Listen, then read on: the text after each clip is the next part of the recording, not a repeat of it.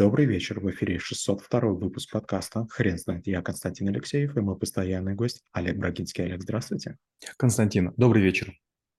Хрен знает, что такое верификация, но мы попробуем разобраться. Олег, расскажите, пожалуйста, почему это навык? Во-первых, это даже не навык, а это такой пучок навыков. А, я сталкивался с верификацией несколько раз.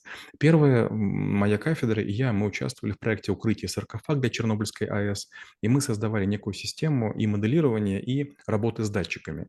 И в какой-то момент времени перед проверкой нужно было провести верификацию. Я такого слова в жизни не слышал, но мы пытались проверить, как будут работать 3000 датчиков, которые определяют температуру, влажность, давление и радиацию.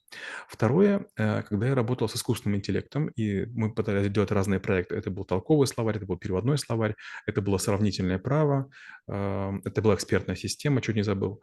Вот. И тоже в какой-то момент нас верифицировали, то есть нам должны были дать какие-то законы, допустим, там немецкий и русский, или украинский и французский, и мы должны были сравнить, найти что похожего, что близкого. Получается вот такой момент истины, да, верификации. Еще с верификацией я сталкивался в банке. Вот люди, которые проверяют э, документы, представленные, сведения, представленные людьми э, при подаче заявок на кредит или кредитные карты, должен называться верификатор или по-английски андеррайтеры. Но в целом верификация – это методика распознавания на соответствие правде или каким-то параметрам, или еще чему-то. Например, вот сейчас Илон Маск, он потребовал, что на заводах Теслы а, погрешности деталей довели до микрометров до микрометров. И, честно говоря, это вызывает гигантское уважение. Получается, что будет повышение качества производства на очень серьезный уровень.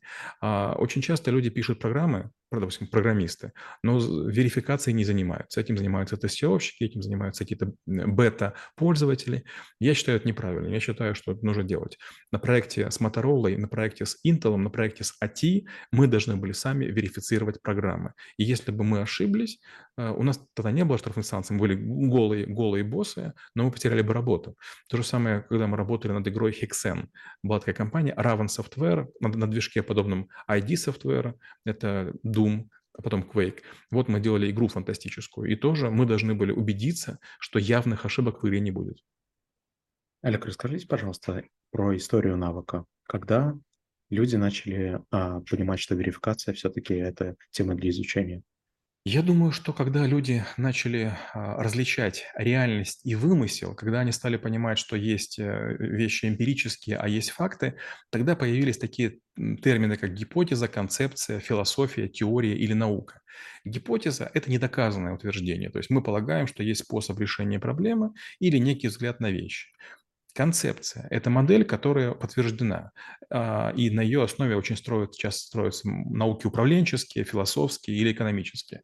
А вот после нее идет теория. Это когда у нас доказательство максимальной силы, экспериментальное подтверждение регулярное, постоянное, а вот из теории возникает наука. И вот верификация, она всегда возникает тогда, когда нужно стать формальные методы определения правильности или неправильности чего-то.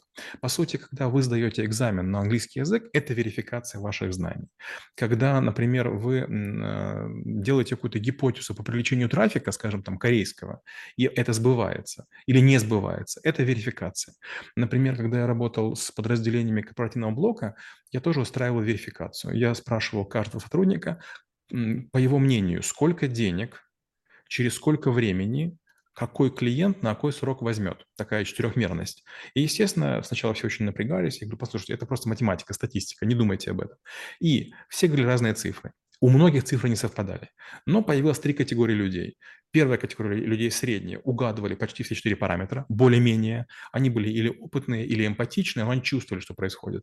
Были люди, которые очень сильно завышали показатели. На самом деле было все дольше, медленнее и хуже. И были люди, которые занижали. В ходе верификации я людям поставил коэффициент доверия. И получается, кто завышает, тому я занижал как бы ожидаемые результаты, вне зависимости от того, что он говорил. А кто, допустим, был склонен там действовать иначе, я делал контроверсно. Олег, не могли бы, пожалуйста, описать некоторые принцип, принципы а, верификации? Ну, во-первых, э, надо понять, что в основе верификации лежит процедура проверки правильности знаний. Она предполагает, что сложные какие-то конструкции мы должны разделить на минимальные единицы смысла и проверить каждую. То есть так называемая истинность протокольных предположений а, мы должны проверить. То есть мы не можем а, опираться на что-то, не убедившись, что это является правдой.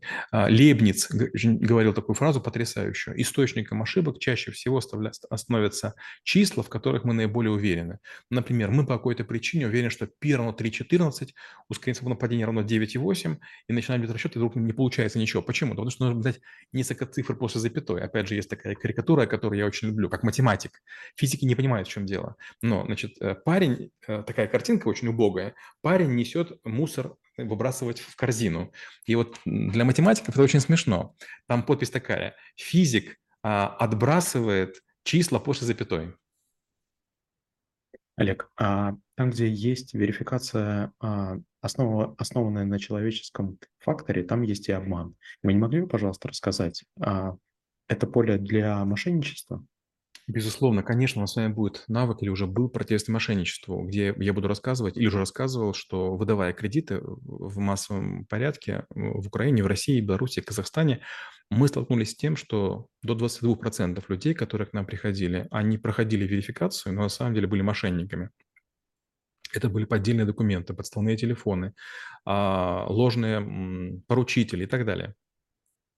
И вот верификация такая непростая история. Как только создается новая компания, скажем, банк, лизинговая компания, факторинговая, телеком-оператор, на нее обрушиваются фродстеры или мошенники. Почему? Они понимают, что база верификационная очень слаба. Но как только у вас становятся клиентов миллионы, вы начинаете просто на основе отклонений статистики определять какие-то вещи. То есть верификация переходит уже, наверное, в большие данные. Олег, вы не могли бы, пожалуйста, описать, как строить процесс верификации в компании среднего или большого размера? Ну, можно разные вещи верифицировать. Допустим, проведем верификацию сотрудников, принимаемых на работу. А когда в какой-то момент я стал шефом безопасности, мне было 24 года, я значит, затеял верификацию. И первое, я проверил э, все, все дипломы. И мои, мои коллеги, сотрудники очень были скептичны. Мне 24 года, им всем больше 45, это бывшие милиционеры, которые вышли на пенсию.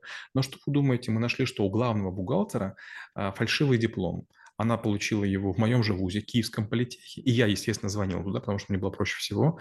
И вдруг, диктуя номер, я уже понял, что он фальшивый. Представьте, у главного бухгалтера банка был номер, э, диплом э, КПИ с номером 1, 2, 3, 4, 5, 6, 7, 8. Получается, что когда это записано и в личном деле или еще где-то, на это внимание не обращают. Вторая вещь, опять же, тоже я был шефом безопасности, я много экспериментировал, и мы сделали статистику, кто кому чаще звонит по офисным телефонам, по мобильным. И мы вычислили очень интересную вещь. Оказывается, люди звонят наиболее сильным сотрудникам. И мы очень быстро вычислили, кто может быть нашим кадровым, персонал... кадровым ядром. То есть те люди, которым звонили чаще всего после совещаний и накануне. И наоборот, мобильных телефонах оказалось, что первый, второй номер – это обычно а, мама, папа, а, муж, жена и любовница. То есть, представляете, в трех номерах всегда был любовник или любовница, а, а на позиции 4 были дети. И вот для меня это было прям очень удивительно. Оказывается, простыми методами можно находить такие скрытые секреты людей, что как бы, ну, наверное, после этого не хочется мошенничать, ошибаться или там быть объектом, который найдут верификаторы. Олег, а расскажите, пожалуйста, как остановиться все-таки в этом процессе и не делать верификацию на такие вещи, которые не важны? Константин, такого не бывает. Вот даже прямо сейчас э, мы там с Даниилом участвуем в очередной корпоративной войне, опять рейдерский захват, и представьте, вот 6 недель мы занимались подписанием договора, это был 2000 год, и уже третья атака.